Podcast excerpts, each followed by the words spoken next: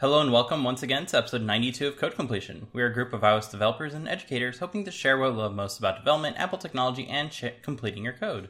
My name is Dimitri and I'll be your host once again for this episode, and I'm joined today by my fellow completionist, Spencer. Hey there. So almost any app developer will have to think about storage one day, and this can be storage for like the library that your app manages or maybe individual document formats, uh, but there's so many options to choose from. Um... I heard that recently you had a conversation with your students about this, correct? The um, okay, so like the context for this is, you know, my students are brand new to iOS development. They've been doing it for a few months and stuff in kind of a learning setting. And so they um, probably don't know all of the or many of the um, storage mediums that are available. Um But what the conversation ended ended up being was kind of going over, I'd say, two or three of like the most basic, um, or rather, I guess, common. I shouldn't say basic, um, storage solutions, and saying, you know, what what is the best fit for them.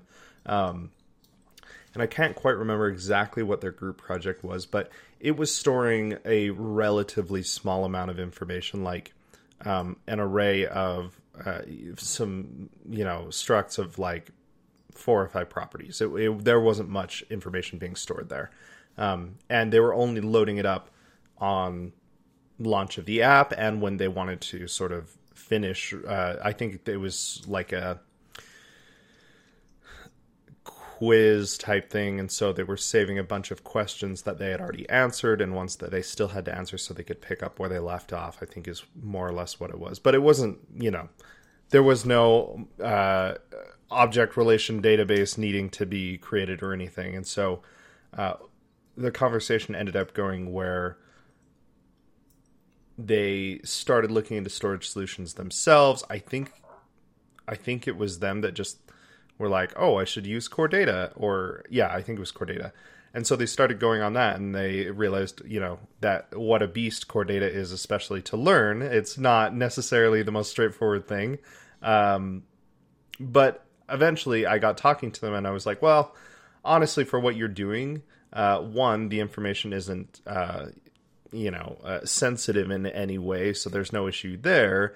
But also, it's just, it's not a bunch of information. You're going to be uh, saving very, very uh, small files in whatever, or yeah, very small amounts of information, whatever format it is.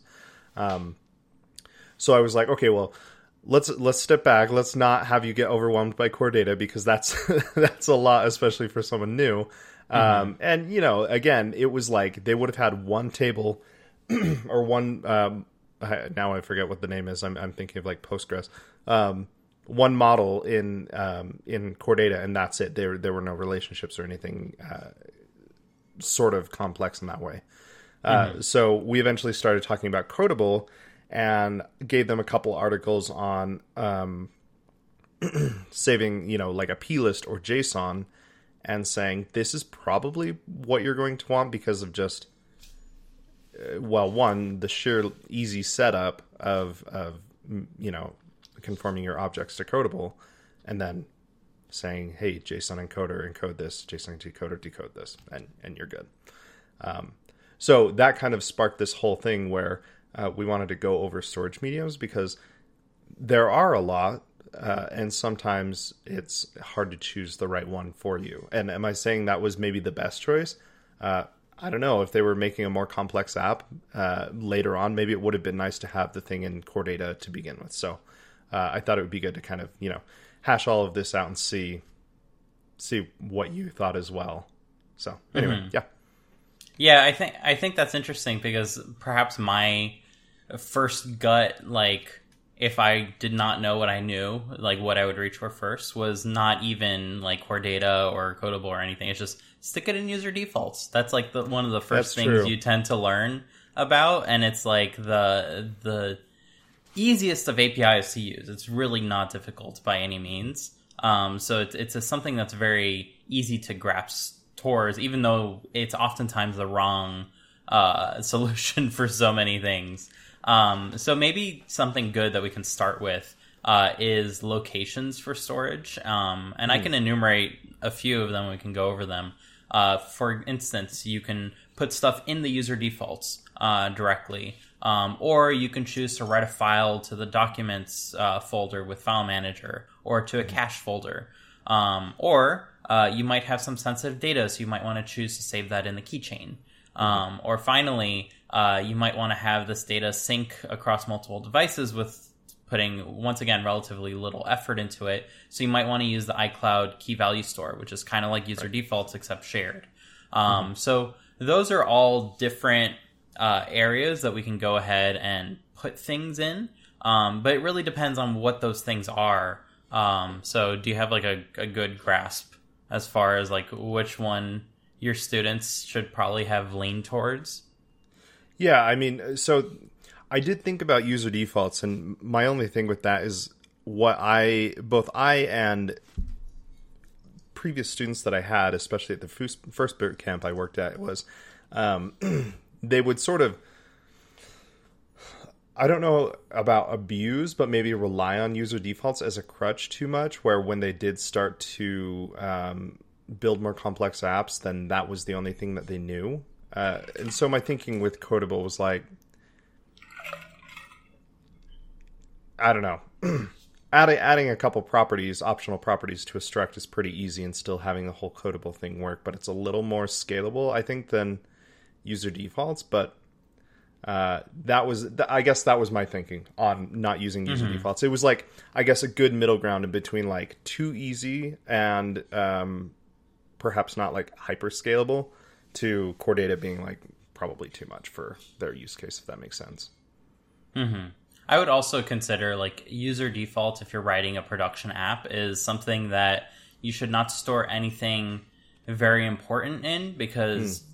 like as a first way of debugging a problem, nuking the user defaults might be the a solution to try. That's true. Um, and I'm always hesitant to this because I know that not every app developer follows this religiously, uh, that uh, the user defaults hopefully doesn't have anything use like super important in it for the app to like continue working uh-huh. the way it was working. It's not just like, oh, I wanted to put my window here, or oh, I wanted uh, my panel to show up on this side of the screen kind of thing.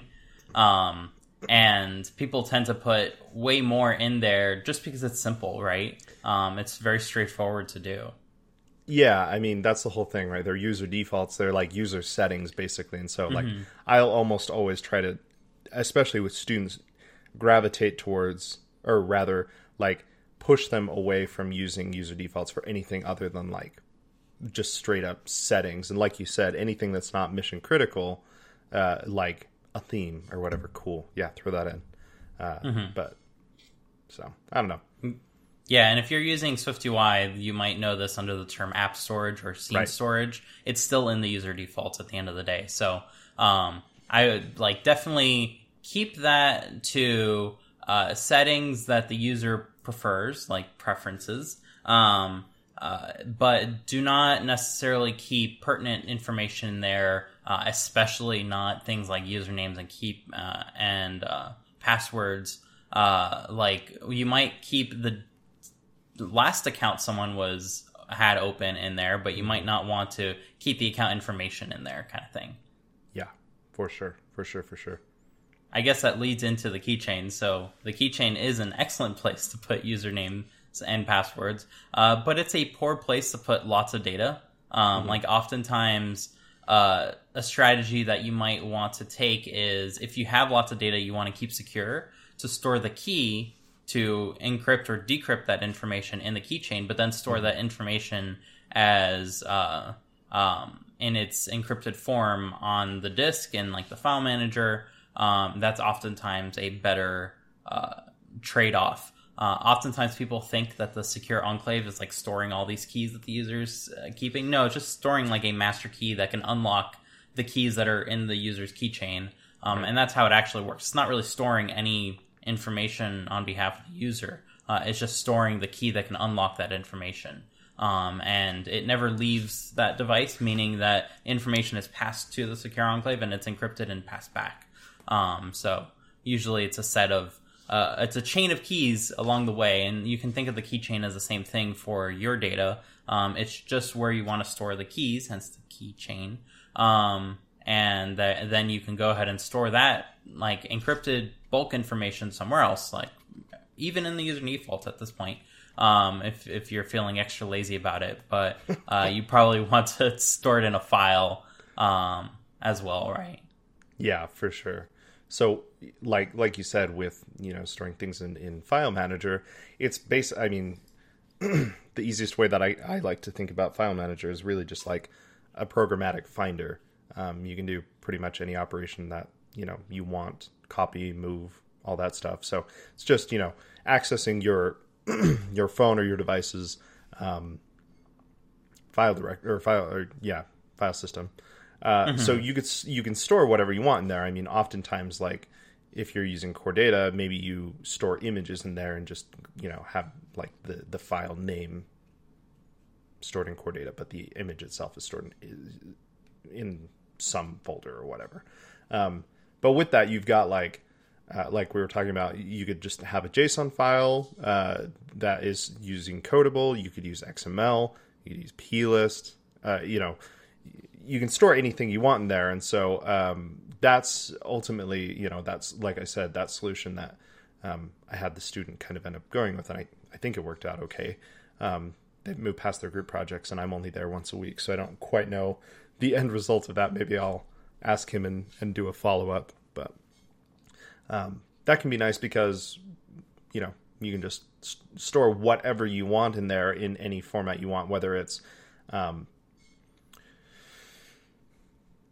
something common like JSON, X M L, or whatever. But you could also, if you really wanted to, you could store anything you want. You could store your own binaries in there, which is mm-hmm. way beyond my pay grade. I've never done that, but in theory, you could have your own, you know, file type and encrypt that however you want, and, and just store that on um, on your device's file system.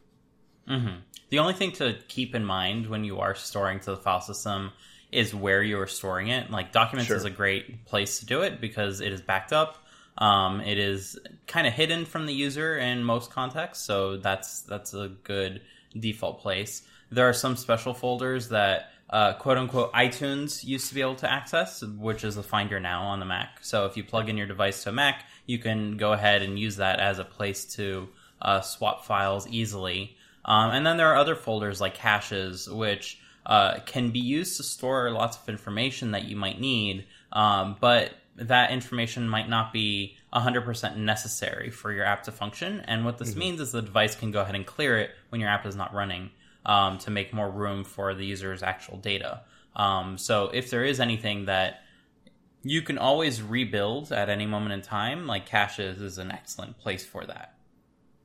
So with that, I know that um, there's like the NSTemporaryDirectory. Would that count as a cache or would that be something different? So that would count as like a very short-lived cache. So usually okay. device reboot will uh, clear that. Um, mm-hmm. Or you should ideally clear that when you're done, like doing whatever you're doing. Uh, you just needed a space to write a file. Um, mm-hmm. That's that's generally what that's for. So if you find yourself writing to the temporary directory and then not cleaning up afterwards, it's kind of uh, a bit smelly in terms of practice. um Because you are essentially littering the user's device with stuff, and the system sure. won't know if it can clean it up yet. Um, it will clean okay. it up eventually, um, but it doesn't know if it can clean it up yet. If your app is still technically open, it can't just go ahead and say, okay, it's time to clean this, um, because you you are still potentially editing those files. Um, so definitely, if you are writing to the temporary directory, Uh, do go ahead and delete those files when you're done with them, or move them out of the temporary directory to where you actually want them to live. Um, and that, that would be what's considered best practice for that. Okay. So for the caches, I've never actually like used uh, kind of a specific directory as a cache. So do you just, is it like one of the search path directories where like mm-hmm. you're saying like U R Ls for uh, directory and you say like instead of documents, you say... Caches. Is, is, it's just caches? Oh, sweet. Yeah, yeah, it's, oh, it's a built-in... Like it's in the library in... somewhere? Yeah. Um, oh, so it's a little okay. different on the Mac versus iOS. So on the Mac, you have your home directory, and then in there you have a library directory, and then in there you have all sorts of things, like caches is one of the things that are in there. User defaults are under preferences, for instance. On iOS, uh, every app is given a little uh, like partition of the operating system, if you will. Um, and it's as if it's its own home directory uh, right then and there. So you have documents, but you also have a library caches.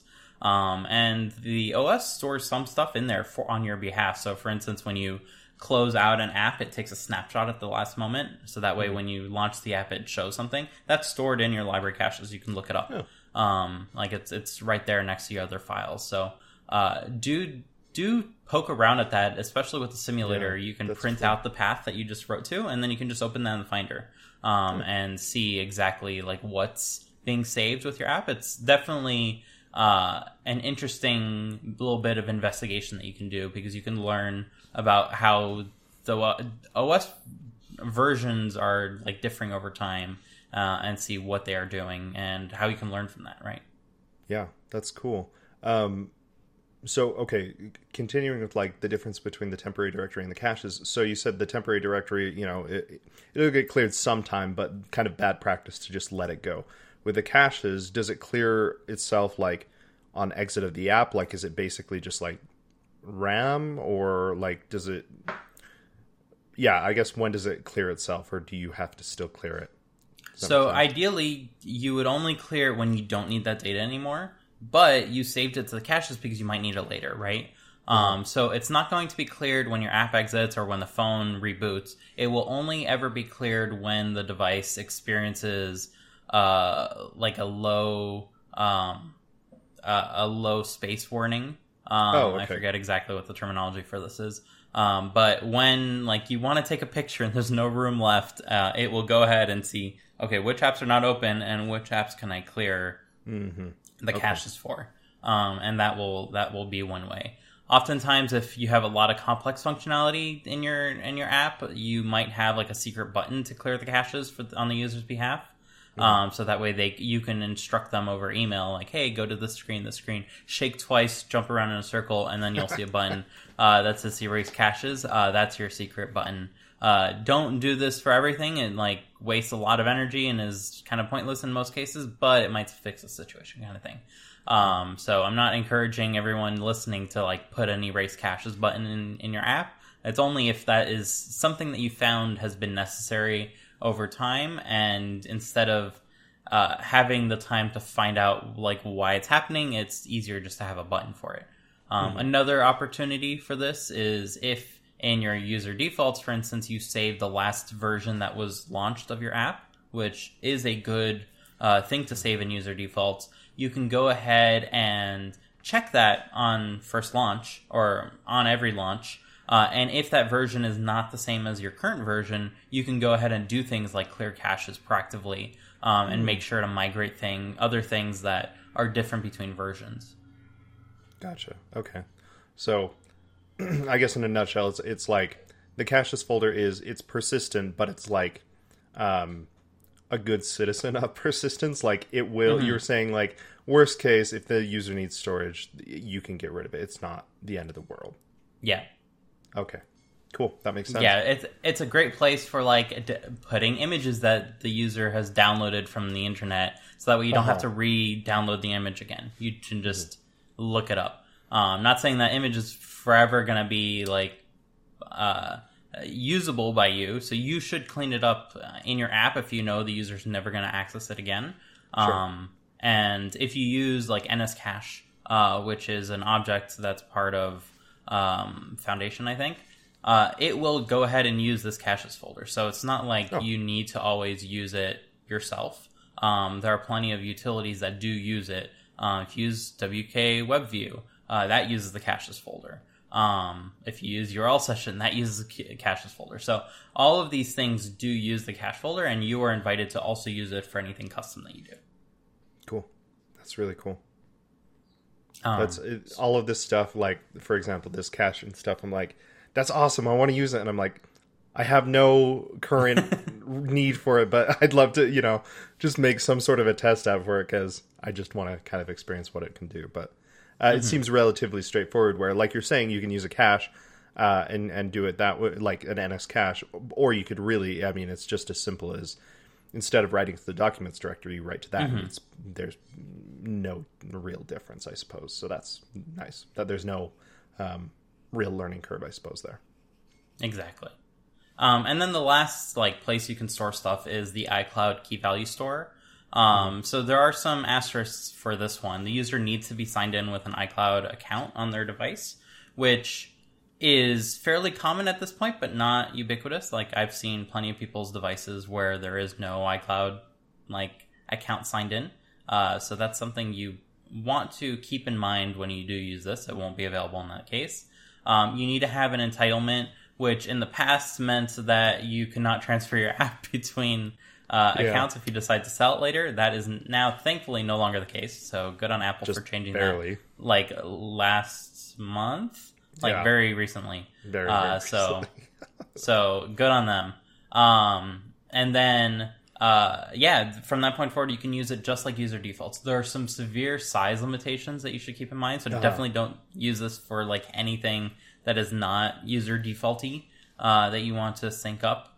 Uh, but for little pieces of information, it works exactly the same. Yeah, as far as I remember, it's like one megabyte maybe of of storage per uh, app. Like it's, I mean, a megabyte's like it's a lot if you're just storing. It's a million bytes. Spencer. I know that's a oh, lot of numbers.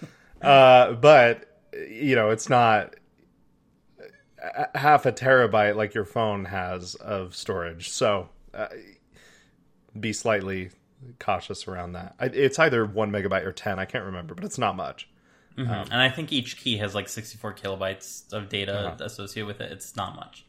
Yeah. Oh yeah, that's right. Yeah. So. It can be good. I've used it before. Um, yeah, and it's like N S Ubiquitous Key Value Store. It has like the longest name. Well, maybe not the longest name, but it's got a freaking long name. Um, it's cool. Yep. Uh, at this point, it com- really comes down to choosing what you want to save uh, mm-hmm. to something.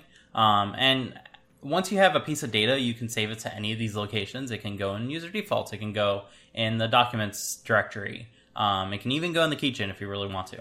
Um, yeah. But uh, oftentimes it's difficult to choose exactly how you want to store uh, your data in terms of data, right? Uh, do you want it to be human readable? Do you want it to be quickly accessible? Uh, do you want it to be easy to code? Do you want it to be uh, very efficient, right? There's all sorts mm-hmm. of different trade-offs that you need to uh, kind of go for.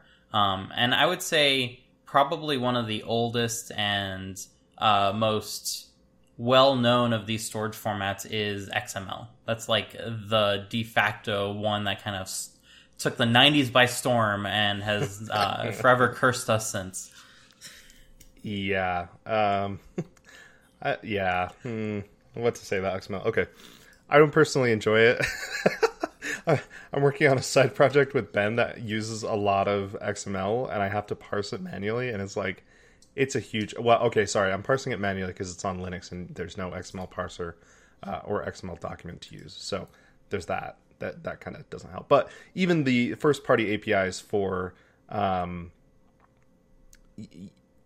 parsing X M L aren't, in my opinion, as nice as something like Uh, JSON, where you can just make a codable structure and like decodes it all for you, and it's it's kind of magical and it works great. Um, it, it it's almost a little bit going. It almost feels like going back to the days of um, JSON serialization, where it's a little bit more manual than than that. So uh, I tend to stay away from X M L, so my experience there is not great. So Dimitri's probably a better person to kind of really talk about pros and cons of X M L.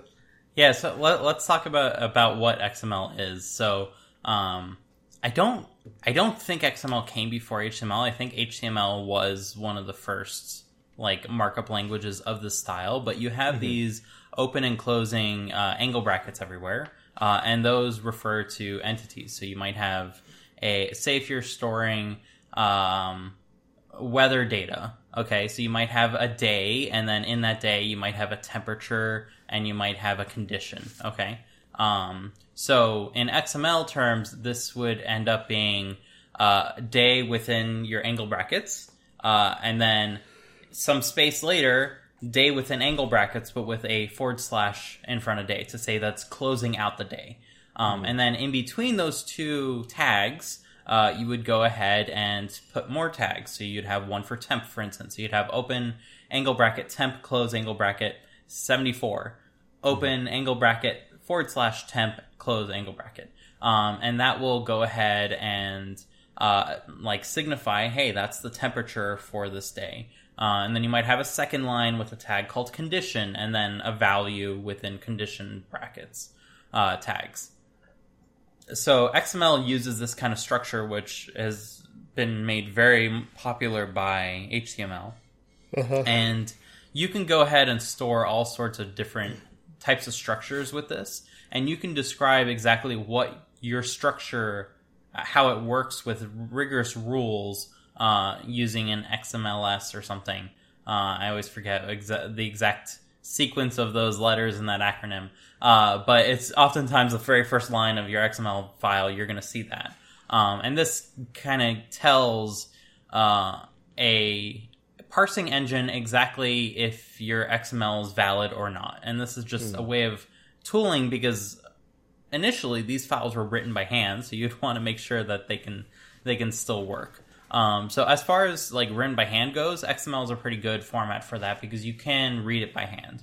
Uh, mm-hmm. If you open the file and you make sure it's formatted, you can go ahead and directly inspect things. You can change things easily. You can add or remove things um, pretty easily. Um, so that's one of its strong suits. Now, anything that's easy for a human to manipulate usually means it's harder for a computer to read and make sure yeah. is valid, uh, because humans can introduce errors along the way, or inconsistencies, or crazy variations that the computer wasn't really expecting.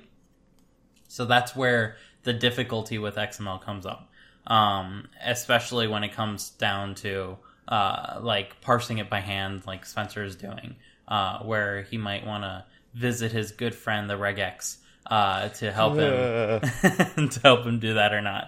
Um, so I do want to clarify, H T M L is not a flavor of X M L. It is a different thing. It does not have the X M L S thing at the top. Mm-hmm. There was a flavor of H T M L called X H T M L, uh, which was X M L. Um, but that was like long since dropped in favor of H T M L five, which breaks all sorts of rules. Like you don't have to have the low closing, um, pattern at the end of like image tags and things like that.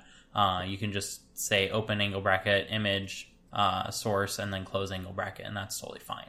Um, so uh, H T M L is not X M L, but if you know H T M L, you basically know X M L. It's just H T M L with a bit more rules and then a lot more freedom to have your own tags and stuff like that. Right. So yeah, if you want to use X M L, it's probably because something is already giving you X M L. It's not because you are choosing to, like, I have a brand new storage format, that's going to be X M L. Um, that's probably not the what's hip with the kids nowadays. Um, yeah. So uh, there is something that is hip with the kids nowadays, and that is JSON, right? Yeah, JSON's great. Um, Quick, what, what does it? JSON stand for?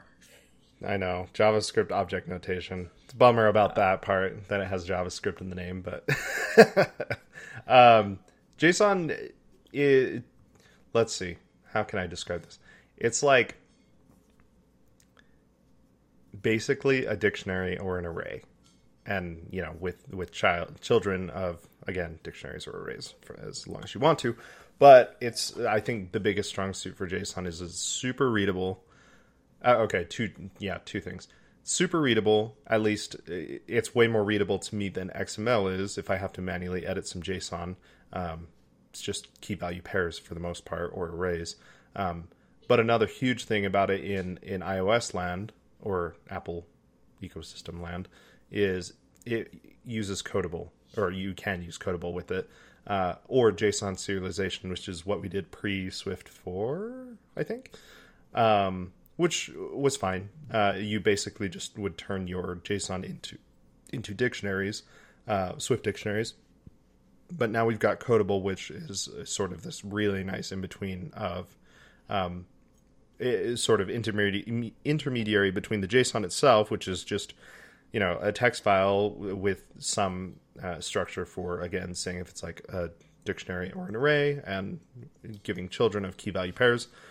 Um, to your actual struct itself, and a lot of cool stuff happens in the background to say, um, hey, you know, I this is my structure. I've co- sort of matched it to what the JSON is going to give me.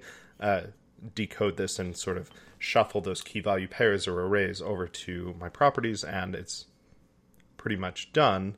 Um, uh, and again, you can sort of manually do it. But I think the biggest kind of strong thing about JSON is because of Codable, uh, it's very easy to ingest uh, that information and put it into something that's actually usable by your app as like a structure, a class.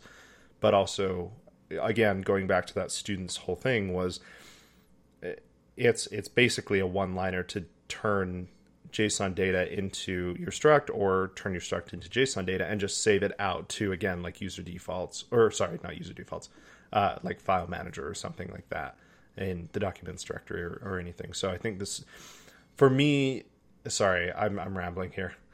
I think the biggest thing for JSON to me is like, it feels like a more refined, simple X M L where they essentially do the same thing. The the tags in X M L are sort of like the keys, and then whatever you put in there is the value, more or less. Um, JSON does the same thing in just a kind of a cleaner way where, for me, it's a lot easier to kind of mentally parse things and, and either write JSON manually or, again, let Codable do the work and just kind of have have... good JSON uh, written for me. And I know it's formatted correctly. And again, going back to X M L, there's no like X M L document or X M L parser that you need. It just kind of is all contained within this Codable protocol. And there's two methods. There's one initializer and one uh, function that you need to implement if you really want to, and one enum. And that's basically it. So uh, just kind of a, I'd say more simple and mature JSON or X M L. I don't know how to put it. I'm I'm interested to see what Dimitri has to say. So I, I would say JSON is great because it's ubiquitous, right? Like yeah. every server oh, on the planet knows what JSON is because every server needs to communicate with a client front end in some way, uh, and that web front end, like its most natural thing that it's able to use is uh. is JSON, basically. Um, there was, like, let me see if, I, if I'm remembering this correctly. The very first, uh, like, asynchronous A P I on the web was, like, X M L-based, I think. Like, X M L async request or something. Like, that was the, the actual, like, naming of that A P I. Uh, so it's interesting to see the web go from X M L to JSON, even though like it started off like, hey, if you're transmitting data, like data is, looks like H T M L. So X M L is like perfect for arbitrary data. Durr. Um, but, uh, JavaScript, uh, developers uh, did a one up on that, and they got, got, got together and they all thought to themselves, what is the laziest way we can represent data in? Um, that's, and that's awesome. No, like, let, let me go through with this because it's, it's gonna, it's gonna be a little eye opening. Um, because what JSON is, as you said, JavaScript object notation, it is basically, uh, how you represent an object, either a dictionary or an array in JavaScript. Like it's a, right. it's a literal of the language. Uh, and what you would do to consume JSON is you would say, hey, my variable equals eval, open parentheses, a JSON string. And you're just going to evaluate that JavaScript as if it were JavaScript. And therefore, you'd get some data that you can put in a variable. Like, it was that stupid early on, and that was the appeal of it, because it didn't require any parsing, it didn't require anything. It's just quite literally a JavaScript blob that you're importing into your software dynamically. Um, right, because yeah. JavaScript is a very dynamic runtime, and therefore you can go ahead and evaluate this arbitrary data that's coming in from the server as valid JavaScript, and therefore store it in a in a variable and do something with it and directly manipulate it, because it's not just a string at that point; it's structured data because you evaluated it as such. Uh, now, that's thankfully not what you should be doing nowadays. Like, do not use eval for that, because that uh, is like a ripe way to just have arbitrary code execution happen in your in your JavaScript application. So yeah, not recommended. But uh, that is like the inception of JSON, and uh, it's amazing that it has gotten this far uh, for what it is. So we've kind of thrown out the typed data that is X M L, and we've uh, taken on board untyped data, which is JSON, because JavaScript is famously uh, not uh, TypeScript type uh, strict, um, in that you can be very loosey-goosey, uh, see W A T. Um, and yes. yeah, I, I need to make a mention of that. It's so good.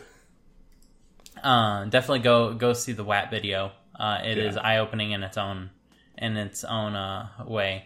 Um, but yeah, that's that's that's like what JSON is in a nutshell. It's just the laziest conceivable way of storing data that someone thought of, uh, and therefore we are now stuck with it as the de facto like communication uh, like object format uh, for the time being. yeah, I, I sense a little hostility there. No, so uh, for all the hostility that I bring up, I am like a champion of JSON in terms of its simplicity, because yeah. in terms of describing the data, you cannot get simpler. It's like very programmery. Like if you don't know programming, maybe it's a little tiny bit intimidating. It's like, why am I using curly braces and square brackets? Um, but as soon as you learn at least one programming language, it becomes very obvious as far as like what the individual types mean.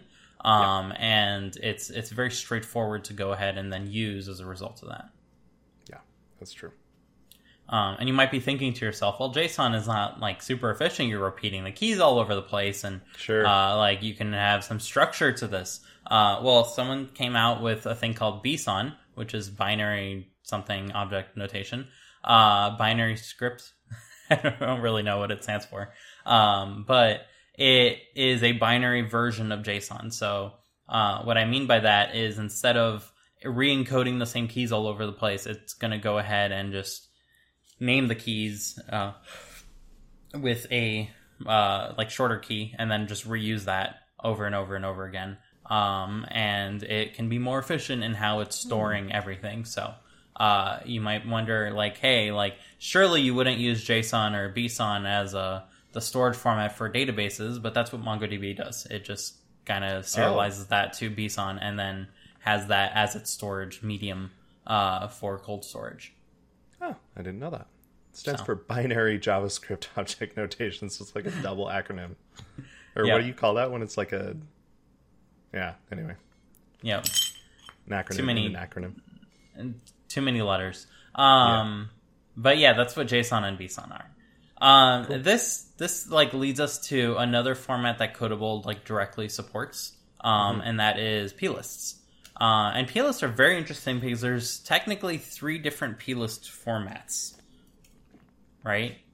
Yeah, I didn't actually know that until I saw this in the in the notes. So I've only used plists as X M L under the hood.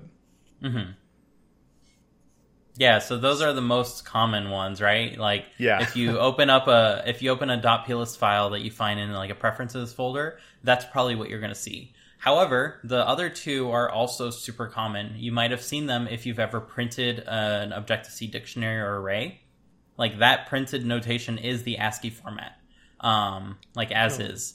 Uh, if you've ever uh, opened up a .strings file that's been compiled into your app, it looks a little gobbledygooky. Uh, mm-hmm. If you open that in uh, in Xcode, it will go ahead and, and like just see that, hey, this is a binary plist, and it will show you a dictionary of keys and values. Mm. Um, so binary plists are just a little bit uh, more compact and more efficient to encode and decode because they're not human readable, once again. Right. Uh, but there are two human readable versions. One is the ASCII uh, plist, which is something that looks quite similar to JSON for all intents and purposes. Uh, it does have semicolons and other things that are a little different, but the flavor is the same.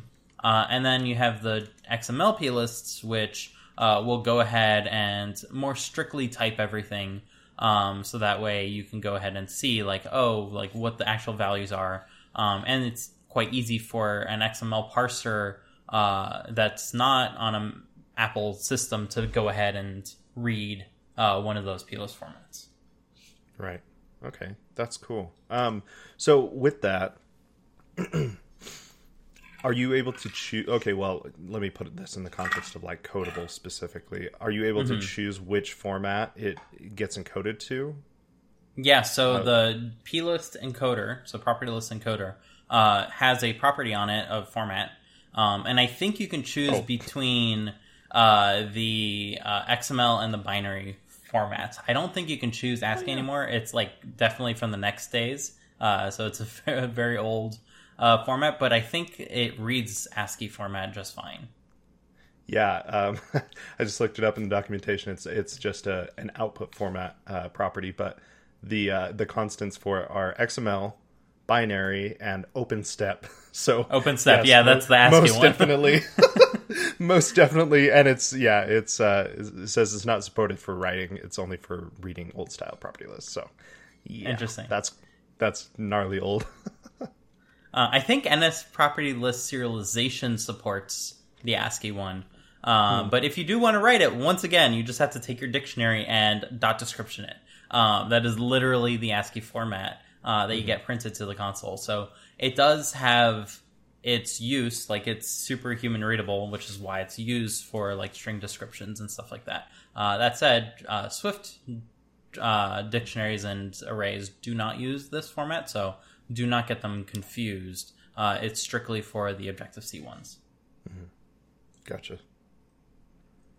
Um, but yeah, so like if you are using Codable, property lists might be something that you want to reach for on Apple systems. Like if you're just, once again, saving something for your internal use, um, and it's not really going to exit your app in any sort of way, Uh, mm-hmm. they might be slightly faster. They might be slightly slower. It's been something that's gone back and forth over time.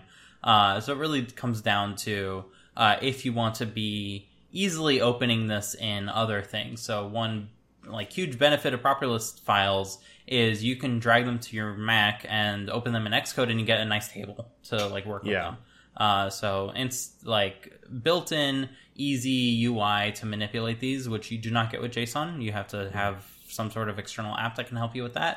Uh, so that's like the main win for property lists. I have not seen them be significantly faster or slower. Like, as I said, it changes every version or so in terms of which one is more efficient for any given moment in time. Uh, but if you are storing them, definitely go ahead and use the binary version, because once again, you can open in Xcode. So there's not too much loss in terms of mm-hmm. your ability to read them there. Um, and they are a lot more efficient than just uh, using the X M L version.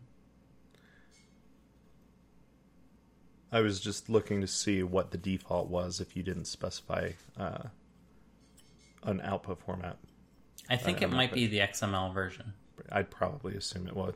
Um, I guess the good thing about, you know, deciding between X M L and JSON in the context of using Codable is uh, if you are like using... Uh, property lists uh, as your kind of um, format, more or less, it would be very easy to load up your your plist uh, J or sorry plist JSON, uh, your your plist uh, object, uh, you know, decode it into just your Swift struct and then encode it back into like JSON and save that if you ever wanted to kind of like flip flop between them. So that's mm-hmm. kind of nice, I, I suppose. There are some things you should keep in mind uh, that I'm reminded of right now. Uh, so, uh, for instance, null values are not supported in the X M L plist, but they are supported in oh. the binary plist formats. Um, and I think there are some similar restrictions in terms of like keys for JSON and plist. Like they're not intercompatible one hundred percent. Like there are some yeah. gotchas. Do you I remember any others? It. I, I was the one that I was thinking of is I think you can actually just store like binary data in a plist, and I'm not. Yes. I, I don't think that's that's the case for JSON. So uh, yeah, JSON does not just, have binary yeah, data. Disregard that. I guess if you wanted to like base sixty-four encode it, you could, but mm-hmm. but yeah, yeah. Okay, I, never mind. Codable makes a lot of that easier, right? It does know how to like uh, save things like dates and things like data um, into JSON mm-hmm. because it just serializes them. Um, yeah. But uh, plists have native forms for dates and for uh, and for whatchamacallsem data uh, yeah. that it can go ahead and know directly, hey, this is not a string, this is data. Um, and in the X M L one, it's going to be base sixty-four enc- encoded because you have to. It's a human-readable format. But in the binary one, guess what? That's going to be super efficient. Um, it's, you're not going to lose a, th- a quarter of your of uh, your space just because you wanted to save some data into it. Um, yeah. So that's something to keep in mind. Yeah. Okay. So disregard my earlier comment. I. This leads us to like the big the big one of uh, the storage formats, and this is Core Data. Um, yeah. And Core Data is the big one because it can do a lot more than uh, like P L I S or uh, JSON files can. Uh, in fact, not all the data needs to be loaded at all. Um, and this is what Core Data uh, does splendidly. It allows you to describe, hey, what your data should be. This informs what the storage format is. That's why you need to do all that schema and uh, like entity stuff ahead of time. It's because that is directly describing your storage format. Um, and then that storage format will be a hyper-efficient uh, variation of that. Um, that is actually SQLite under the hood, um, which we'll get into in a bit. Um, but you can go ahead and, once again, just load pieces of that data into memory at a time, and you don't need to have everything in memory. Um, and that's what makes it very efficient for apps that need huge amounts of data. Um, but I want to emphasize huge. Like, uh-huh. for you, Spencer, what would be the cutoff point between, like, the the ease of use of Uh, JSON files or codable files versus something full on like Core Data? Yeah, I think it comes down to both size, but also complexity. Where, mm-hmm. um, I mean, uh, one thing of, of Core Data is you can have these relationships between these entities or these model objects, basically, and it makes a lot of that kind of stuff nice. Where you load up the parent, it also grabs the child objects and everything. So there are like a lot of things there, but I'd say storage or size wise, yeah, I mean, you'd have to have, I, I don't know, um, a thousand, ten thousand objects maybe. I'm not quite sure. Uh, but going, okay. So like going back to the, this comparison with JSON, JSON files are small, right? But if you ever tried to like store even like, I, I've been working with some JSON files that are like, a megabyte, five megabytes, and it doesn't sound like much, but you try to open that thing in Xcode, it will bring your computer to its knees just trying to open Xcode with a JSON file that large. Um, it's a million characters, Spencer. That's I, a lot of characters. It could be five million.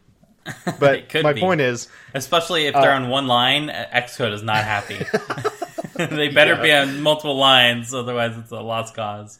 Yeah, I, I mean, I don't know if it's quite that hard in an app format to just like load it up into uh, some variable or whatever. But uh, just going off of that, I can tell that it's a lot easier to pull, or a lot faster, I suppose I should say, uh, to pull something out of Core Data. Like Dimitri said, it's just you pluck whatever you need. You're not loading this entire database of potentially, literally millions of instances of, of objects. Uh, but you only, you just run a query and say, hey, just, you know, give me these things that match whatever this uh, criteria is. And it's, it's very, very efficient at that. So um, if, if efficiency and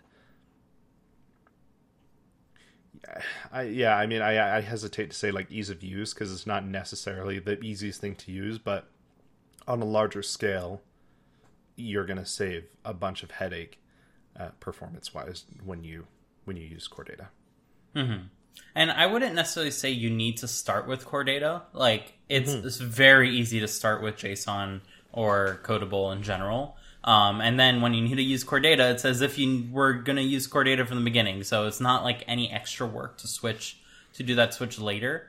Um, but as Spencer said, you generally know uh, when you need to make that switch over, when writing a new uh, like object to your JSON array uh, it ta- starts taking significant like a significant amount of time, um, and this is generally only once your JSON file like reaches megabytes in size, because mm-hmm. every single time you need to write to it, you need to write the entire thing to it. Every time, single time you need to read from it, you need to read the entire thing uh, from it. So it gets slower and slower the more you add.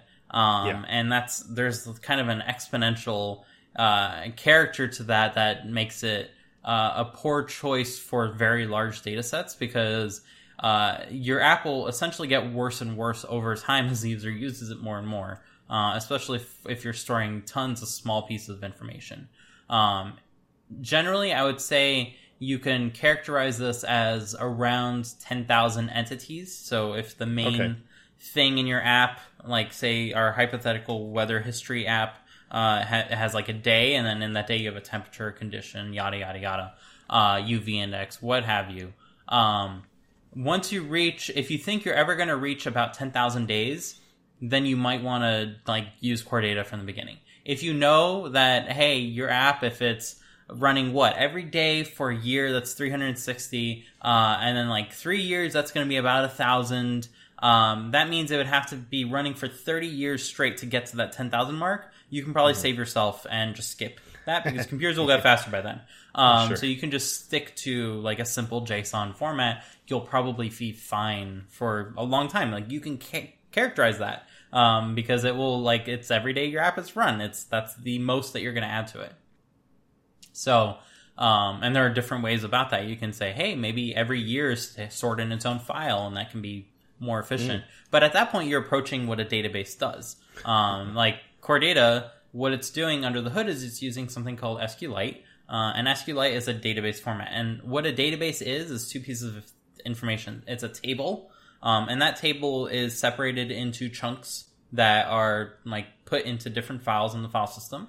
Um, and then you have something called an index that is loaded into memory. So anytime you want something, it looks up in that index where it is in those tables, and then it will say, okay, we need to load file seven. Um, it loads file seven, which is a small amount of data, and it grabs just what it needs. It just jumps right to it and then grabs it. If you need to write a new like thing to your database, it either goes to the end, which is very easy, uh, or if it needs to go in the middle, it's just modifying one file or splitting one file. It's not necessarily uh, doing a ton more than that. However, there is that level of indirection that you're dealing with. You need to look up in the index first, and then you need to go to a file. Um, and mm-hmm. therefore, there's a little bit of latency for everything that you're doing, uh, as opposed to uh, dealing with that latency at the beginning where you load everything in memory, which is what you're doing with JSON. So right. uh, there are always trade-offs there um, that you should like think about. Uh, as an exercise, you can totally like make your own mini database. You can have different files of JSON and then an index JSON that links everything together. Like that's totally fine. That's essentially what a database is doing. And if it works for your needs, it might be way simpler, right? Yeah. You don't have to have all the bells and whistles that uh, Core Data enforces upon you to have something that works very similar to Core Data, and you learn at the same time. So uh, it's a win-win for you. Uh, if you do want to go that route. So uh, you can probably tell I've been burned by Core Data one too many times uh, that I just like don't want to ever reach for it. And I will go to uh, exceedingly stubborn lengths to avoid using it, uh, all in the name of learning.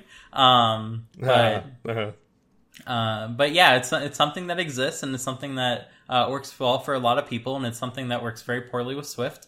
Um, and yeah, it's, it's, it's great. I love it. Yeah. Well, a good thing that it's like, you know, I, I mean, uh, they're, they're kind of making it a little more integrated with like SwiftUI and stuff. I don't know. Uh, I don't think they I did like anything I... recently. Like, well, okay. It's just take optionals. It... Just take optionals, for instance. It's like yeah. a whole, a whole mess. There's okay. optionals in Core Data, which are not optionals in Swift. Uh, right. All numbers are like, mm, yeah, that's not actually. Uh, oh, you chose N sixty-four in the in the dropdown. That's cute. That's not an N sixty-four. It's just a number. Um, so yeah, there, there's okay. some idiosyncrasies with Core Data and Swift that make it uh, a questionable choice nowadays. Um, mm. But. Once again, it's way easier than learning and dealing with SQLite yourself, uh, but yeah. potentially oh, yeah. way harder than just like writing your own index file. So I don't, I don't really know where a good trade-off for that is. Yeah, that's interesting. Uh, I mean, yeah, I would definitely not dive into the SQLite like myself, but I don't know. I feel like I had uh, have had a somewhat decent experience with Core Data, although I'm. Positive that I haven't used it sort of on the scale that you have. So there's, you know, I have not used that at any scale. I just got burned early on. Oh, I will. I will fully admit that. I okay, I, okay. I reached for my first migration and things went poorly, and I was like, mm, mm. "Yeah, this this does not feel worth it." In my very inexperienced usage of it so far. Okay. Yeah. Okay. So like, there is a, a huge learning curve. Like, uh, figuring out Codable and JSON, like, there's a learning curve, but it's it's fairly small. Uh, mm-hmm. Core Data, like Dimitri said, I mean, it's got optionals, it's got transient things, it's got migrations, it's got these relationships, and there, there's a ton to it. I'd say, I don't know, Andrew Madsen was kind of the one that taught Core Data when I was learning, uh, and so, and he he's, uh, I think, a pretty big champion of Core Data, and so I got, like, a uh, a good, positive, like, perspective on it, and so when I've used it, it's been fine. Um, it's definitely more work, like...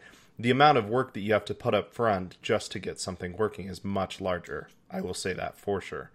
Um, so again, if you want to um, get something up and running quickly, honestly, like Dimitri said, it might be easier to just, you know, write an index of, of JSON files yourself and just do it that way. Um,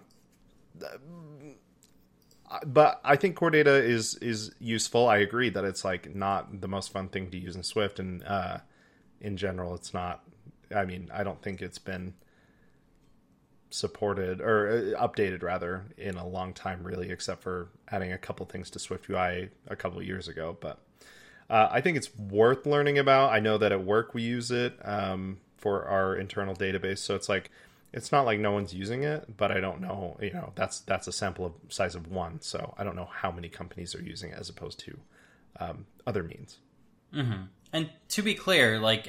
It is used a bunch. It is not something that uh, is not used at all. Um, and it works well for what it does. And it has relatively few uh, bugs for the lower level things. Like, there have been bugs in the past, especially when you want to use like magic, uh, some magic pieces of it. It's like, oh yeah, automatically store this as an image file for me, please.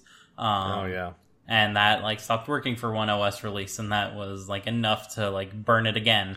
Uh, and like ruin my efforts to try to embrace it once again. Uh, so uh, yeah, I'm I'm a bit jaded, but it it is definitely being used, and there are definitely workarounds for like those pieces that are on the flakier side. I just wish uh, that Apple uh, perhaps put a little more uh, care into migrating it over to Swift and showing yeah. that. It's still something that they care deeply about, because it feels like it's it's just sitting there and being in uh, like on maintenance mode. Um, and to be clear, tons of Apple apps themselves use it, so it's not like it's completely foreign. And you can go ahead and inspect, like, unarchive their uh, show contents or what it's called, whatever it's called, and see the, the entity the database files yeah. that you can open in Xcode and see the map. Like, it's all there, um, and it's not really being hidden for any practical purpose, um, but yeah, it is something that uh, is perhaps a bit more complicated than it should be, probably because mm-hmm. it is trying to uh, model a bunch of complex behaviors that maybe a lot of people need, but maybe a lot of people don't, right? Yeah. Yeah, I mean, I just think about, like, I... Well, I've been using Postgres a lot with Vapor, but uh, similar functionality to, like, SQLite in the sense of, like, the raw usage of it. And like, I wouldn't want to be writing, you know, filters and queries and stuff for the SQLite database directly. So mm-hmm. like having Core Data as an intermediary between you and the SQLite is like, it's nice in that sense for sure. I mean, you get type safety for, uh, for the most part, I think. Um, again, it's been a long time since I used Core Data, but I mean, you, you get a, like a little bit of like Swifty Objective-C creature comforts. You're not working with strings all the time, but Uh, it's definitely not the easiest uh, storage medium for sure. I mean, im- imagine result builders for like queries. Yeah. Like that cool. could be so nice uh, to be able to use. And it doesn't necessarily need to be tied to SQLite. It can just be a custom binary format. It's not like SQLite is the be all end all of database formats for files, right? Yeah. Um, nowadays, like, yes, it is efficient, but like you can lose a tiny bit of that efficiency if it makes it easier to Uh, interact with from things like Swift. Mm-hmm. As far as I know, I think you can actually set Core Data to use different um, underlying databases than SQLite. I could be wrong, though. Yeah, um, you can do. You can choose plist, I think, which is probably not oh. a, not a wise choice. Well, okay, all right, all right. Um, but yeah, uh, so yeah, Core Data is a thing that exists, and it is. Uh, what was that? That famous? It remains a product in our. Uh, yeah, I oh, I I know what you're talking about. I don't know. It remains a product uh, in our lineup. Yeah, it remains a product in our lineup. That's yeah. the feel that I get from it. Yeah, uh, I get that. I get that. So moving on from Core Data, uh, there's one more like Apple technology that is thankfully being phased out, but still exists, uh, and that is N S coding and Keyed Archiver. Um, so this was pre-codable, uh, Apple's way of encoding like objects into things like uh, plists. Uh, because that's where you'd often want to store them. Like, one of the most common things before Stack Overflow was, how do I save a color in my property list? Like, the user chose a color for their calendar, and I want to save that in the user defaults. How do I put this color thing into the user defaults? Because there's no, like, save co- set color for key. Uh, and the answer to that was to encode it using uh, Keyed Archiver, uh, and that would turn it into a bit of data, and then you can take that data and turn it back into a color down the line. Um, and yeah, this was Apple's like binary uh, solution to that. I don't remember if they use plist. I think binary plist use a format of Keyed Archiver instead. Like, it's all like interrelated uh, mm-hmm. in that way. Um, but that meant it can be very efficiently saved as a result, because it's just um, a subtree of that same binary format. So uh, that's that's what N S coding and Keyed Archiver are. I would not suggest continuing to use them nowadays, though you might have to use them for things like state restoration uh, and mm-hmm. stuff like that. Um, but you can always just save a JSON blob to a key and call it a day, as inefficient as that is. Computers have gone fast enough to deal with uh our our uh little problems like that, right? Yeah, i i th- this sort of predates my iOS experience a little bit. I know that they exist, and I think I used them a little bit early on, but um yeah i uh, my experience with uh, like N S Keyed Archiver uh, is is pretty limited, so uh, I haven't used them really personally. I know that in in our in LumaFusion that Uh, we do use it fairly extensively, and I think slowly we've been moving things over to using Codable instead, uh, kind of as an alternative, um, like Dimitri said. So, uh, yeah, I don't have much to say about that. Sounds good. Um, and that leads us to the very last like type of format, and that is the the all-encompassing one, binary format. Um, and there are tons of different serialization Um, like patterns that you can follow, and uh, it's really up to you to just choose one if you want to go down that route. Uh, a very common one nowadays is protocol buffers, and this is because protocol buffers are something that Google invented for some R P C like format that they were trying to push over uh, like passing JSON around, um, and that's because they're very efficient to encode and decode. Um, they are typed to like the code like the code that accesses them is auto-generated based on a schema, um, so it makes programming uh, easier, even though it makes it harder for people to jump on board, uh, but once you have the tooling for it, it's easy. Um, and yeah, I would say that's those are the benefits of it. Um, along with a lot of that tooling, it, like there's a lot of unknowns unless you know about them, of like what happens if data will not match exactly. Does that crash? Does that error? Mm-hmm. Who knows what it's going to do? So uh, do always keep that in mind whenever you're using these like pre-built libraries. But because it is a stable format, you could ostensibly write your own for, like reader or writer or serializer for uh, protocol buffers.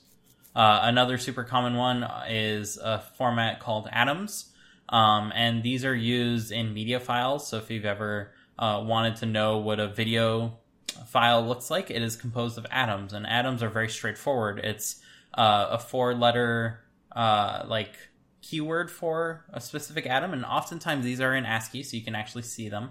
Uh, and then it's followed by some amount of bytes that describe how long the rest of it is. Um, and there are a few different atoms with a few different flavors. So you might hit an atom uh, that you don't know what to do with, but you know that, hey, if you read ahead the X bytes, because it tells you X right afterwards, then you can skip that atom and go to the next one, and so on and so forth. So uh, atoms are a very compact way of representing structured data um, in a way that you can extend it over time, which is why they're used for media formats, because you might have a new encoder that comes out, like H dot two sixty-seven, um, and H dot two sixty-seven is not known, but the same audio is being used, so you might be able to open that file on an older computer and still hear the audio but not see the video. Um, that could be like an outcome of uh, doing that. Or I might just say, can't read this. So that's oftentimes what happens, uh, even though that's probably was not the original intent of that format. But uh, they are reasonably easy to kind of wrap your head around, especially because they're well documented. So that's probably the the theme of binary formats, is document them, because they are not going to help uh, if you don't have any sort of documentation as far as how to read data out of them, because they are uh-huh. as compact as possibly can be, right? So I guess it's it's um it's uh sorry I'm not it's sort of like, for the sake of efficiency, that you would do it in in like a binary mm-hmm. format. Yeah, like take out the human readable part and just compress that, like, the crap out of it, just so that you can get it as small as possible while maintaining all the information you need. Mm-hmm. Yep, essentially. Okay. Uh, there are some very practical things that you can do with binary formats. Uh, you can use the same memory model that your system uses to directly archive things like structs into data. Hmm. Um, and what this means is you can memory map that file back to memory and just cast the first thing you see as a struct. And programming-wise, like, you're you're in for the home stretch there. You have a pointer to data Uh, that mm-hmm. represents, like, directly manipulatable data for your app. So there's no load time there. In right. fact, there's zero load time. You just basically said, hey, it. make this make this data available to be read uh, and written. Mm-hmm. Like, if you write to that memory map, then it writes back to the file. Um, so that is something that you could also do with binary data that you can't really do uh, elsewise. And that's probably why they were used uh so much early on, is because mm-hmm. like that's uh, once again, think of the stupidest way you can serialize data, uh and if you can just take the memory that you're working with and put that in a file, that's quite literally even stupider than JSON. um so uh that that is an option that's that's available to you if you really want to do it. um Yeah, and if you if uh, a little a little shout out, uh, if you do want to use if you do want to read and write binary formats and serialize stuff yourself, oftentimes you might need to do this to wrap some sort of data together. Um, there's all sorts of reasons why you might want to consider it.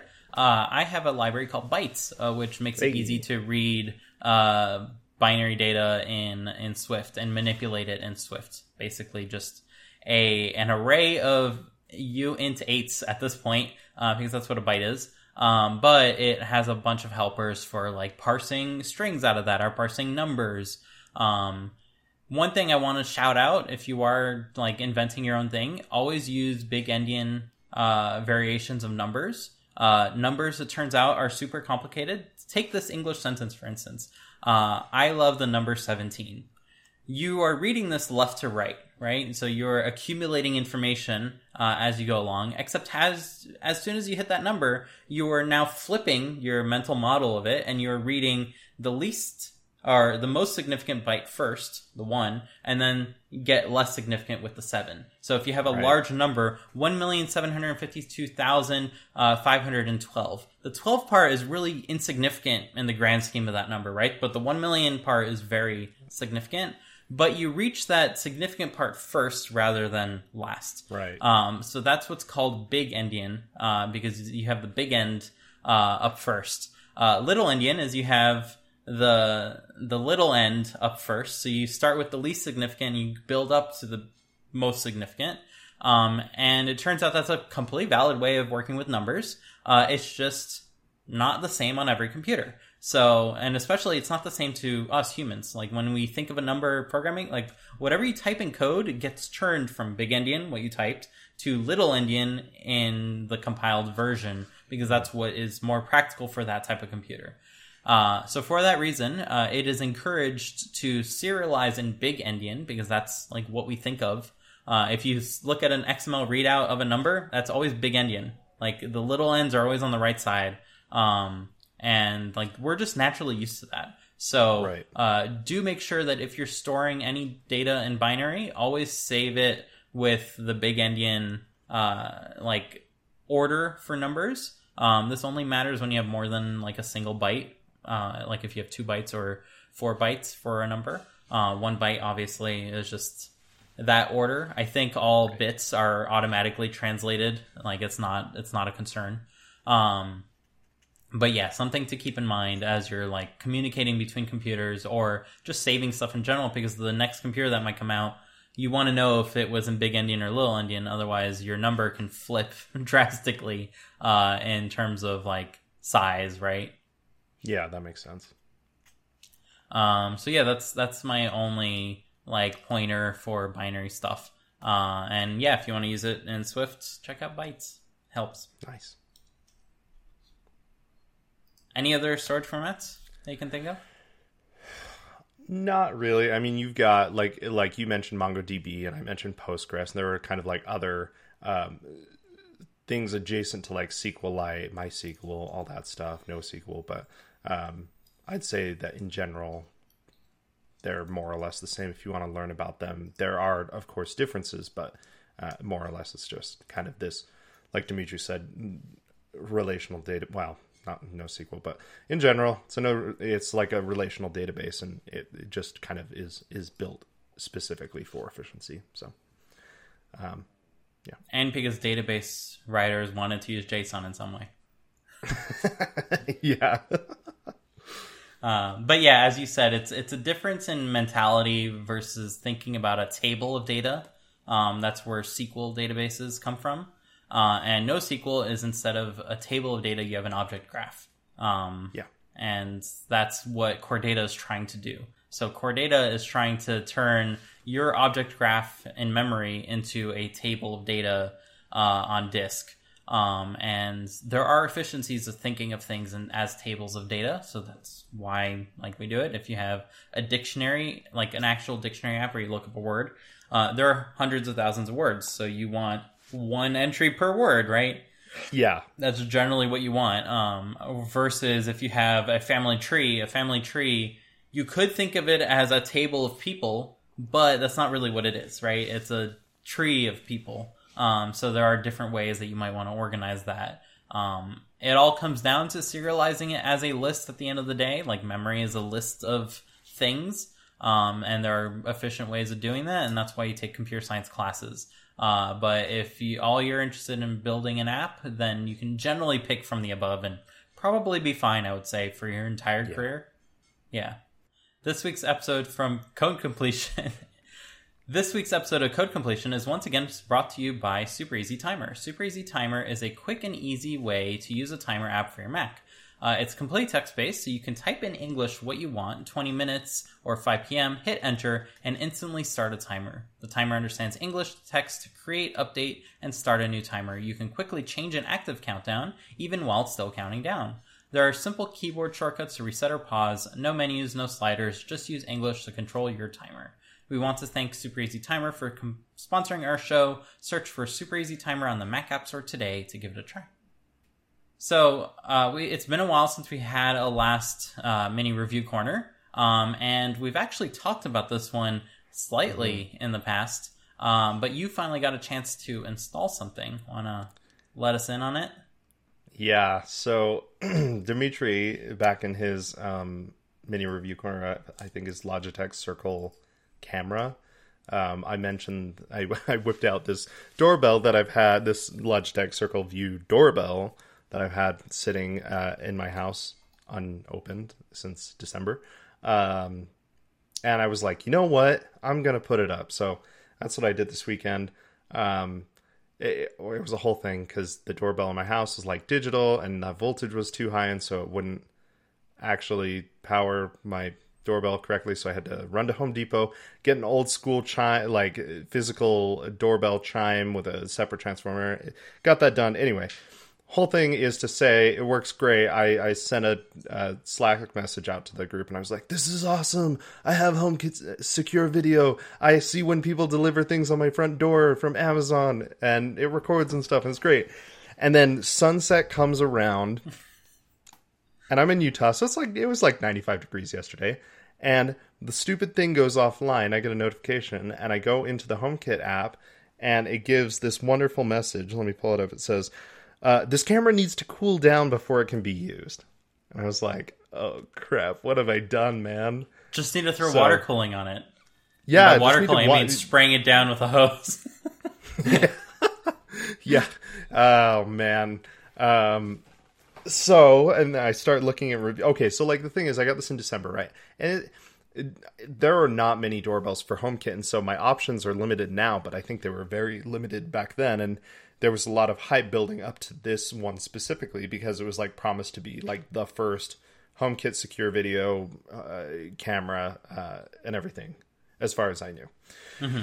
So I got it in December. My parents got it for me for Christmas and I um, just barely am installing it. So like way past a return period. Um, but yeah, the whole thing is like you go online and on Reddit and stuff and it's just like everyone's is, is overheating. So it's not this like, Uh, uh, it, it's a very common thing. It's it's not like it's made specific for cooler climates. Yeah, so I mean, if I lived in Seattle or something, that'd be good. But uh, I don't. So so anyway, um, I think it's just a, a matter of you know it thinking it's overheating by when the sun's like directly on it. I, you know, I've got a little awning and stuff, so it's not, it doesn't happen during the day, but as soon as the sun actually hits it directly, it, it's overheating. So, um, there are a couple options. There's people make like three D printed brackets that you can kind of screw around that, you know, cover like the top and maybe the side where the sun comes in to block some of the sun and stuff. I don't have the right plastic to print that, um, for kind of a good weather, um, resistant plastic. Um, So what I opted to do was go to my parents' house because my mom has one of those Cricut uh, vinyl cutter things, and I, I put in I put in uh, Wi-Fi. I made a Wi-Fi sticker for my doorbell, um, which is like, I mean, this is yesterday that I installed it, and also yesterday that it started overheating. So I have one day of experience with this thing. So uh, time will tell. Uh, this afternoon, this evening, when the sun sets, if my doorbell overheats again, or if I need to get a three D printed bracket or something, because like I don't want to return, or I don't think I can return the thing. It's like a, mm-hmm. you know, I, I want the HomeKit Secure Video, so my options are limited at the moment. So I might just have to limp along with this thing. Uh, Work within your dying. constraints, right? Yeah, that's awesome. I love doing that. Um, Is it only going to get app- better during the winter as the sun like goes down and then hits it more often? Maybe, but like I think the overall temperature, ambient temperature, is going to probably help with that. I mean, we're like kind of in the dead of summer, so maybe it's like this uh, targeted issue where it only happens for like three or four months out of the year. I don't know. Mm-hmm. We'll see. Um, I mean, it's snowing for almost half the year here, so hopefully it works. But. Um, My my initial initial experience was like, this is great, I love this, and then my twenty-four hour experience is like, oh crap, I've definitely got the wrong thing. So time will tell on uh, the longevity of how long I keep this thing around. Mm-hmm. No, I th- I think it'll probably work a lot better with some white uh, reflective uh, covering on it, because I don't know why black was chosen. It's the hip choice, I guess. Um, and probably doesn't yellow in the sun. Um, yeah. But yeah, it, it's it's going to get hot as a result of it being black. I was going to suggest, oh, you can yeah. probably put foil too, and that would like reflect even more heat, mm-hmm. but it would also reflect all the Wi-Fi. So uh, that would probably not work too well yeah. for your use. Um, though I would imagine it, the Wi-Fi is probably like on the back of it to beam into the house as much as possible rather than like radially from the doorbell. Probably. It's worth. I just have this shiny foil. um, I mean, it's like look into the camera. Is, I can. It's blinding. uh, yeah, the side of my house is gray, and so like it was not, it looked really nice with just this black doorbell right there, but now it's like this just big white spot on the, on my wall, and I can't even imagine how much worse it would be if it, I just stick like aluminum foil on it. And it's not even like perfectly straight, it's all crinkled and stuff because yeah, yeah. it's like impossible to keep it perfectly polished. Oh man. So time will tell. I, I don't know. I'm cautiously optimistic about this thing because I I mean someone took the time to make the, the Cricut file and throw it on Reddit for other people. It's like this this uh, far-reaching issue, so I just hope that it helps in the place that I live. Mm-hmm. We'll see. Yeah, I, I, I have a, f- a few of those Circle View cameras now to the point where, like, on HomeKit, I get the little, the little, um, the new organization on iOS sixteen, um, where mm. you can, like, see multiple cameras at once. So that's, that's definitely neat. Um, and the little ones have not overheated so far in the direct of, like, sun vision. Um, because we have one that I mounted on top of our garage to kind of yeah. see... Uh, the road traffic as we pull out because you can't see it from the foot level. Um, and that one is like pointing at the sun all day, like from morning to night. Uh, and our doorbell would ostensibly do the same thing because it's like facing the same direction. Okay. Um, so the, I was joking, like with winter, it might be worse because then the sun is lower and therefore always hitting yeah. it versus yeah. the ambient temperature being down and the direct sun temperature warming up the nice little black uh casing. Yeah, that's a good point. Um but now that you covered it with something white, that will probably uh work a lot better. So when it comes time to me finally like being willing to punch a hole through the wall to put up the transformer and everything, uh and getting one, I might ask you to make me a nice little white cutout sticker to put on it. um yeah yeah the outside of our house is white, so that would be perfect. It would just blend oh. in. uh, okay okay okay You you thought ahead, obviously, for this specific targeted yeah, problem. Yeah, I bought the, the house that was white because I knew the doorbell would not work. Darn you, Logitech! So, got to throw logic at it, right? Yeah. So, okay, so you said your your cameras aren't overheating, though? I don't think so. I mean, I can oh. check right now. Like, you never get, like, the notification that it says, like, it went offline or anything? No. In the middle of the day. Wow. That would be nice. Nope. Works fine, and you can hear the wind. Nice. Well, uh, yeah. It's a slow rumble. So, yeah, some, something to I, look forward to, I guess, for yeah, myself. Spencer, Spencer is, again, the big sad right now. It sucks, dude. I was well, so Well, you'll find stoked. out today, right? If it works. Yeah. Out. Yeah, it's supposed to be, like, stupid hot today. Oh, well, ninety-three. Throughout the week, it's supposed to get that's, to like ninety-six. That still counts as stupid hot. You can anything yeah, above ninety counts as stupid hot. Uh, well, and then you, over one hundred is stupid, stupid hot, and over one hundred ten is uh, yeah. This yeah. is a place we live in now. Yeah, I um, I've only been to Las Vegas a few times. Like stayed in Las Vegas instead of passing through to like go to California or something. But there was one time it was like at least one hundred ten. I want to say it was one fourteen, but I could be. It was like when I was. I don't know, fifteen or something. But when the wind is hot, that's when it's like, no, dude, you can't even get any solace from the wind. Mm-hmm. Uh, that's the absolute worst.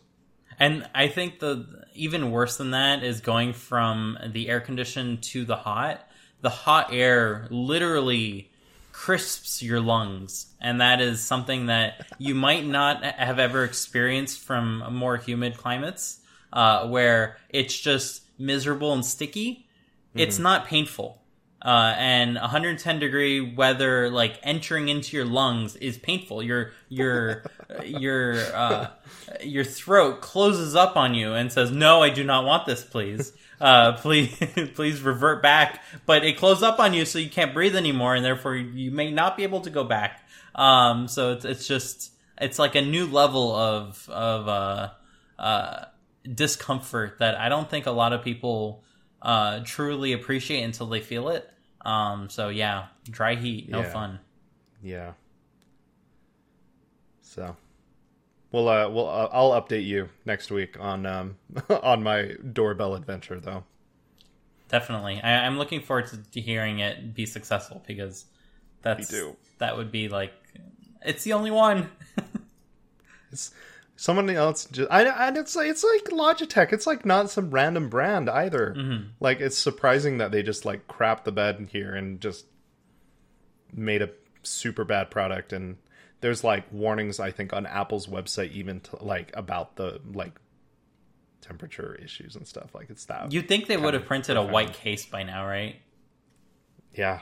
I like guess. That would have been the obvious solution. It's like, hey, black. Like, if you really want to, and your front door is facing the the north or something, uh, and therefore you do not get the sun uh, like hitting on it, then that would be excellent. But if you're south facing, like pick this white one. Uh, it reflects a little more. Yeah. So as always, I want to personally thank everyone for listening in this week. Please be sure to follow us on Twitter at Code Completion to know when new episodes get released, and feel free to tweet at us if there's ever a topic you'd like for us to dig into. Most importantly, as a small podcast, please be sure to share this with your friends and family who are also interested in any part of the process of app development. It's your support that enables us to continue doing this, and we hope to grow a healthy community around everything we discuss. Once again, I want to give my thanks to Spencer, who's at Spencer C. Curtis, that's S P E N C R C C U R T I S on Twitter, for joining me this week. My name, once again, is Dimitri. You can find me at Dimitri Buniol, that's D I M I T R I B O U N I O L, and we'll see y'all next week. Bye. So, before we let everyone go, I want to tell us uh, a story of sad of my own. Um, oh, no. Oh, no. So, uh, this past, like, I am slowly... Uh, let me preface this. I'm slowly getting this office uh, ready to have a mini split A C put in. Uh, so that way we don't need to run the whole house A C uh, just yeah. for this office, which is basically the only room in the house that becomes truly unbearable when it's over ninety outside. Um, because one, the afternoon sun hits right this wall right here. Uh, and therefore it like heats up tremendously. And two, all the computer equipment that runs basically twenty-four seven is in this room. Yeah. Uh, and therefore that heats up the room uh, quite significantly. So I wanted to put a mini split in here just so that way we can keep this room like at a reasonable uh, below ninety temperature. Um, like indoor ninety is not fun uh, as much Ooh. As outdoor ninety has like sun. Uh, not sun, but like wind to help cool you down a little bit. This one just has fans. Um, so I really wanted to put a mini split. So I purchased one. Uh, it's going to be available for me to pick up in ten days, uh, ish. Uh, so we've been doing the work to get the, um, get the, get everything set up for that. So that includes bringing over two hundred forty volts to the side of the house. So it's coming all the mm-hmm. way from the other side. So need to put conduit on the roof and everything. Um, and one of the things that you do when you put conduit on the roof is you want to raise the conduit so it doesn't stop the water and cause it to pool. Oh. Um, so... Uh, as you can imagine, working in ninety degree weather, uh, on a roof, uh, it gets hot. So we were trying to yeah. limit our working to either in the late evenings or the early mornings. Uh, so we did all this work. Um, and the only thing left was to, uh, lift up the conduit with little pieces of wood that we cut, uh, and to glue the wood with tar to the roof. So that way it wouldn't move over time. Um, now we already like installed the pieces of wood and like screwed the conduit to it. The only thing left was to squeeze some tar and like glue it onto the roof. So, um, I waited for a morning to do this. Um, and on that morning I was working and I had a brief moment where like I didn't have any meetings. Uh, and so therefore I could go climb up on the roof, uh, and go do this. So meanwhile, I've been sitting in my living room because it's nice and fresh, a big open space there, sure. um, on the cooler end of the house. Uh, and I've just been using my uh, M one Max Mac, the M M M, uh, the M Mac. Um, so I've been using that, uh, just sitting in the living room, nice and comfy with fans blowing on me, like chill. Uh, and I've been doing that for a few weeks at this point. Um, and therefore I'm like, okay, I have a moment. Let me go, uh, put some shoes on, climb up on the roof and do this. So left my laptop on the table there, uh, climbed up onto the roof, glued everything, climbed back down, uh, and noticed immediately something was very off about, uh, my laptop. And the thing that was off was it was very bright in one corner of it, in the top right corner specifically. Um, and... Uh, the rest of it would not, seemingly not respond. Uh, and upon looking closer at the little bright spot, uh, I noticed, um, there was some, like, teeth marks. And I don't know if you can see this, uh, here yeah. without too many reflections. Uh, but my cat, turns out, uh, had a very fun time chomping on uh, the monitor screen and punctured through the screen uh, to the metal, uh, mind you. Like, there was a little bend on the metal on the other side. Um, and uh, completely destroyed the screen. So, uh, there are some fun observations for this. Uh, one, uh, I noticed the backlight still worked. Um, so that was cool. Um, and you can see, like, I have that, that new screensaver where you have all the little, like, uh, like directional vectors kind of flowing in different colors. Mm-hmm. I don't know if you've seen that one. You can tell that screensaver was on because the backlight oh, would do that pattern. Okay. Uh, even though the whole screen was black. Um, so that was, that was neat. Um, so that, that still was, was working totally fine. Um, I was still able to V N C into the machine to, like, get stuff off of it. So that was totally fine. Uh, and I want to absolutely remind uh, myself that I am exceedingly privileged in that I have many other computers uh, to be able to do work on. So I was not disturbed uh, in the slightest of not having my computer for an extended period of time, despite me uh, like owning the agent of chaos that broke it. Um, and and so... Uh, yeah, it was unfortunate, and it is something that I did did fully expect to need to pay for. It's not, like, accidental. I'm not gonna go to Apple and say your computer just spontaneously shattered on me. Um, like, I own up that my cat ate the computer, and it's a funny story because you can say, well, you know that story. that story where the the dog ate the homework. Well, in my case, my cat, like, destroyed my computer. Um, so I I had a fun time sharing pictures with that with people at work and stuff. Um, and. Uh, yeah, that is something that happened. So it thankfully happened a week ago, um, and therefore I've had the chance to go through the whole cycle of of uh, fixing it. Uh, so I was able to take this computer to the Apple Store, um, and I, I did my whole, like, uh, practiced uh, explanation of how this uh-huh. happened, to, because you need to you yeah. need to entertain the genius at this point. Um, it's a funny story, and it's. That's silly. And he says, you know what? My cat did the exact same thing, but it was with the older MacBook Pro. And because that one had more uh, bezels around the oh, screen, yeah. and therefore not an edge-to-edge screen, it survived to t- like tell the story another day. Um, so uh, they they were, like, completely on board with the craziness that happened. Uh, and awesome. Thankfully, uh, I had AppleCare Plus, which... Um, wow.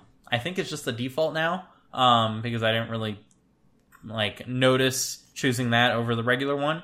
Um, but that means that any screen damage, accidental or purposeful by Agent of Chaos otherwise, um, is completely covered in that one hundred dollars uh, deductible, whatever you want to call it. Uh-huh. Um, so it's really nice that warranty meets insurance uh, nowadays with AppleCare uh-huh. Plus.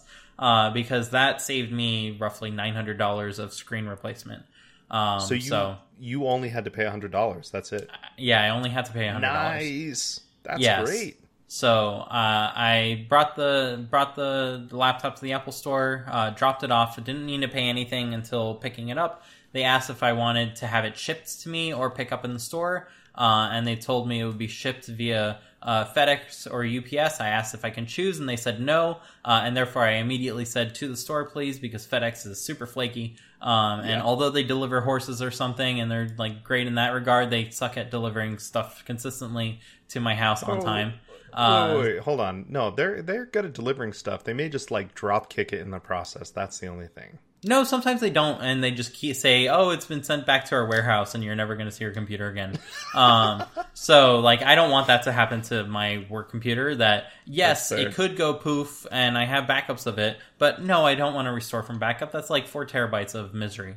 Um, yeah. So, uh, yeah, I, I opted, like, let the Apple Store be responsible for this. Um, I will come pick it up.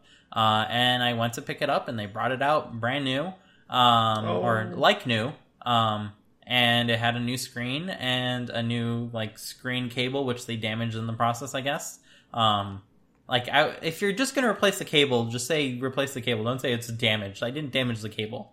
Like, come on. Yeah. It's, uh, like, been very careful, carefully cared for, other than being left on a table with Agent of Chaos, um, named Keaton.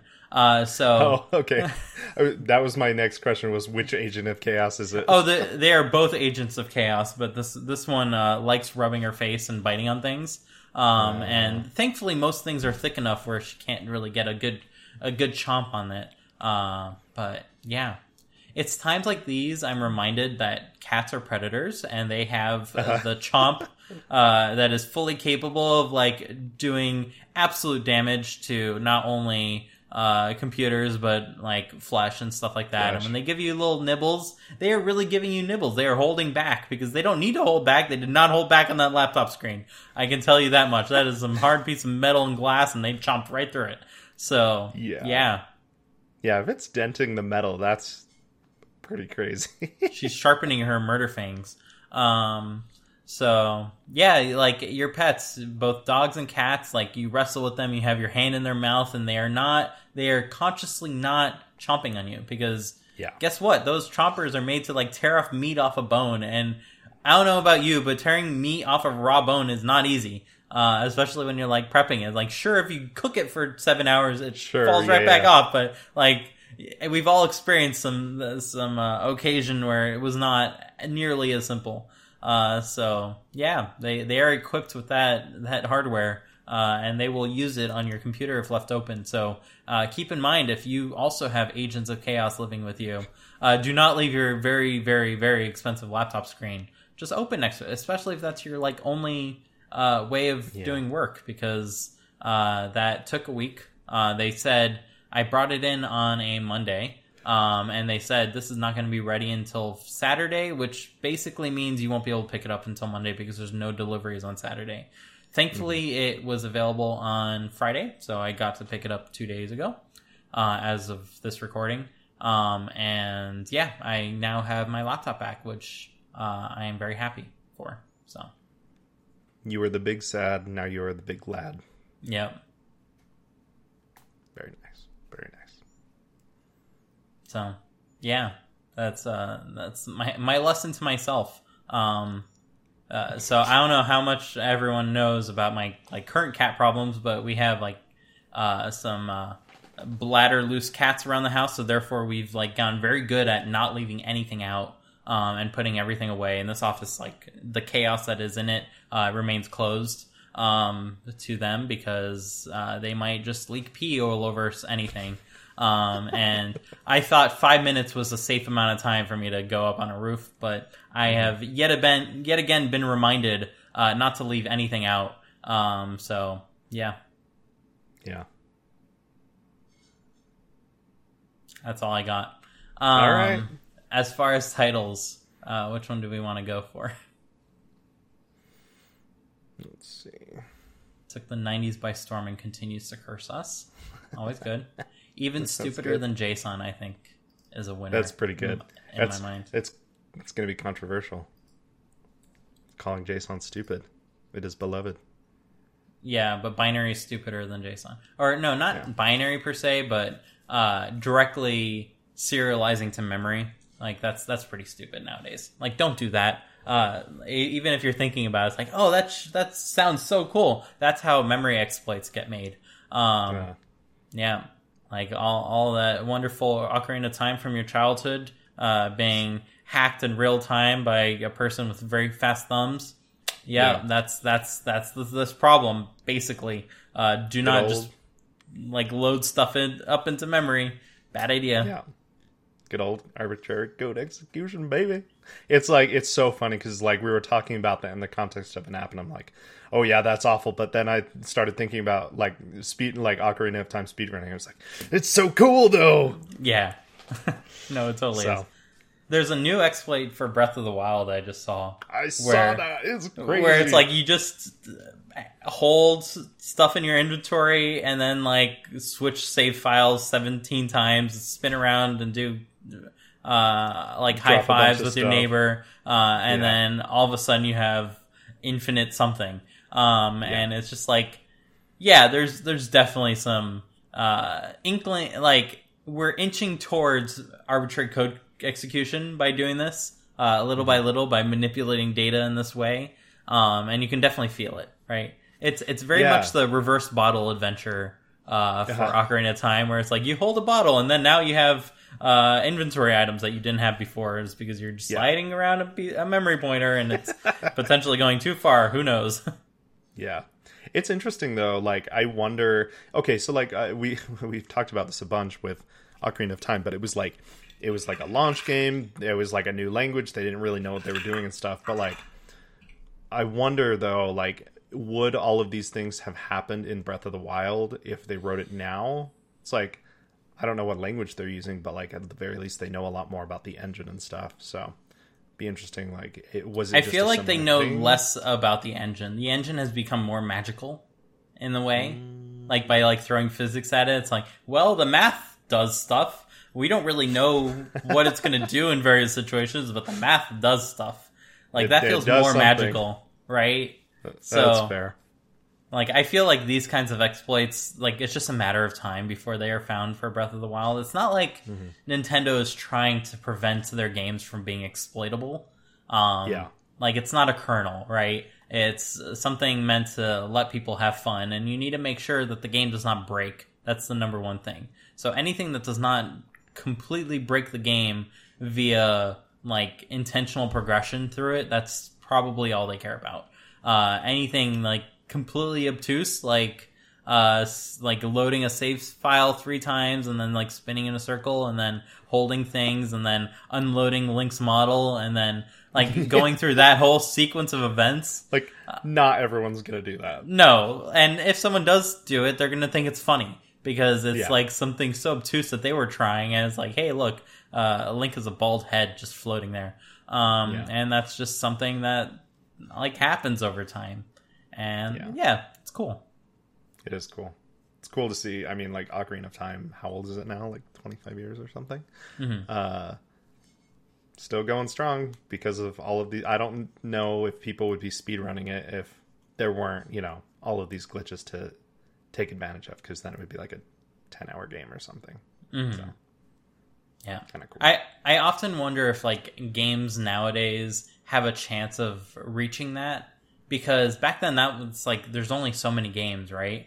And mm-hmm. nowadays, like, basically anyone can put effort into making a game, but then it has a much lesser chance of becoming popular as a result of there being so many. Uh, and therefore, like, tons of games may just never be remembered as a result of that, right? It's and that's a little sad. Yeah. yeah. Yeah, it's the exact same thing. Like, I don't think we're going to see emulation for uh, iPhone O S two apps, because there's just, like, right. no one has the apps anymore, right? Uh, yeah. It's not like it's a question of recompiling them. It's just, well, there was one one place to get them, and that that place has slowly uh, killed them off as they as they came and went. So it's not like we can emulate uh, early apps of, like, early iOS. Um, and that's yeah. a little sad, I think. Mm-hmm. Yep, agreed. Anyways, toodles. All right, bye.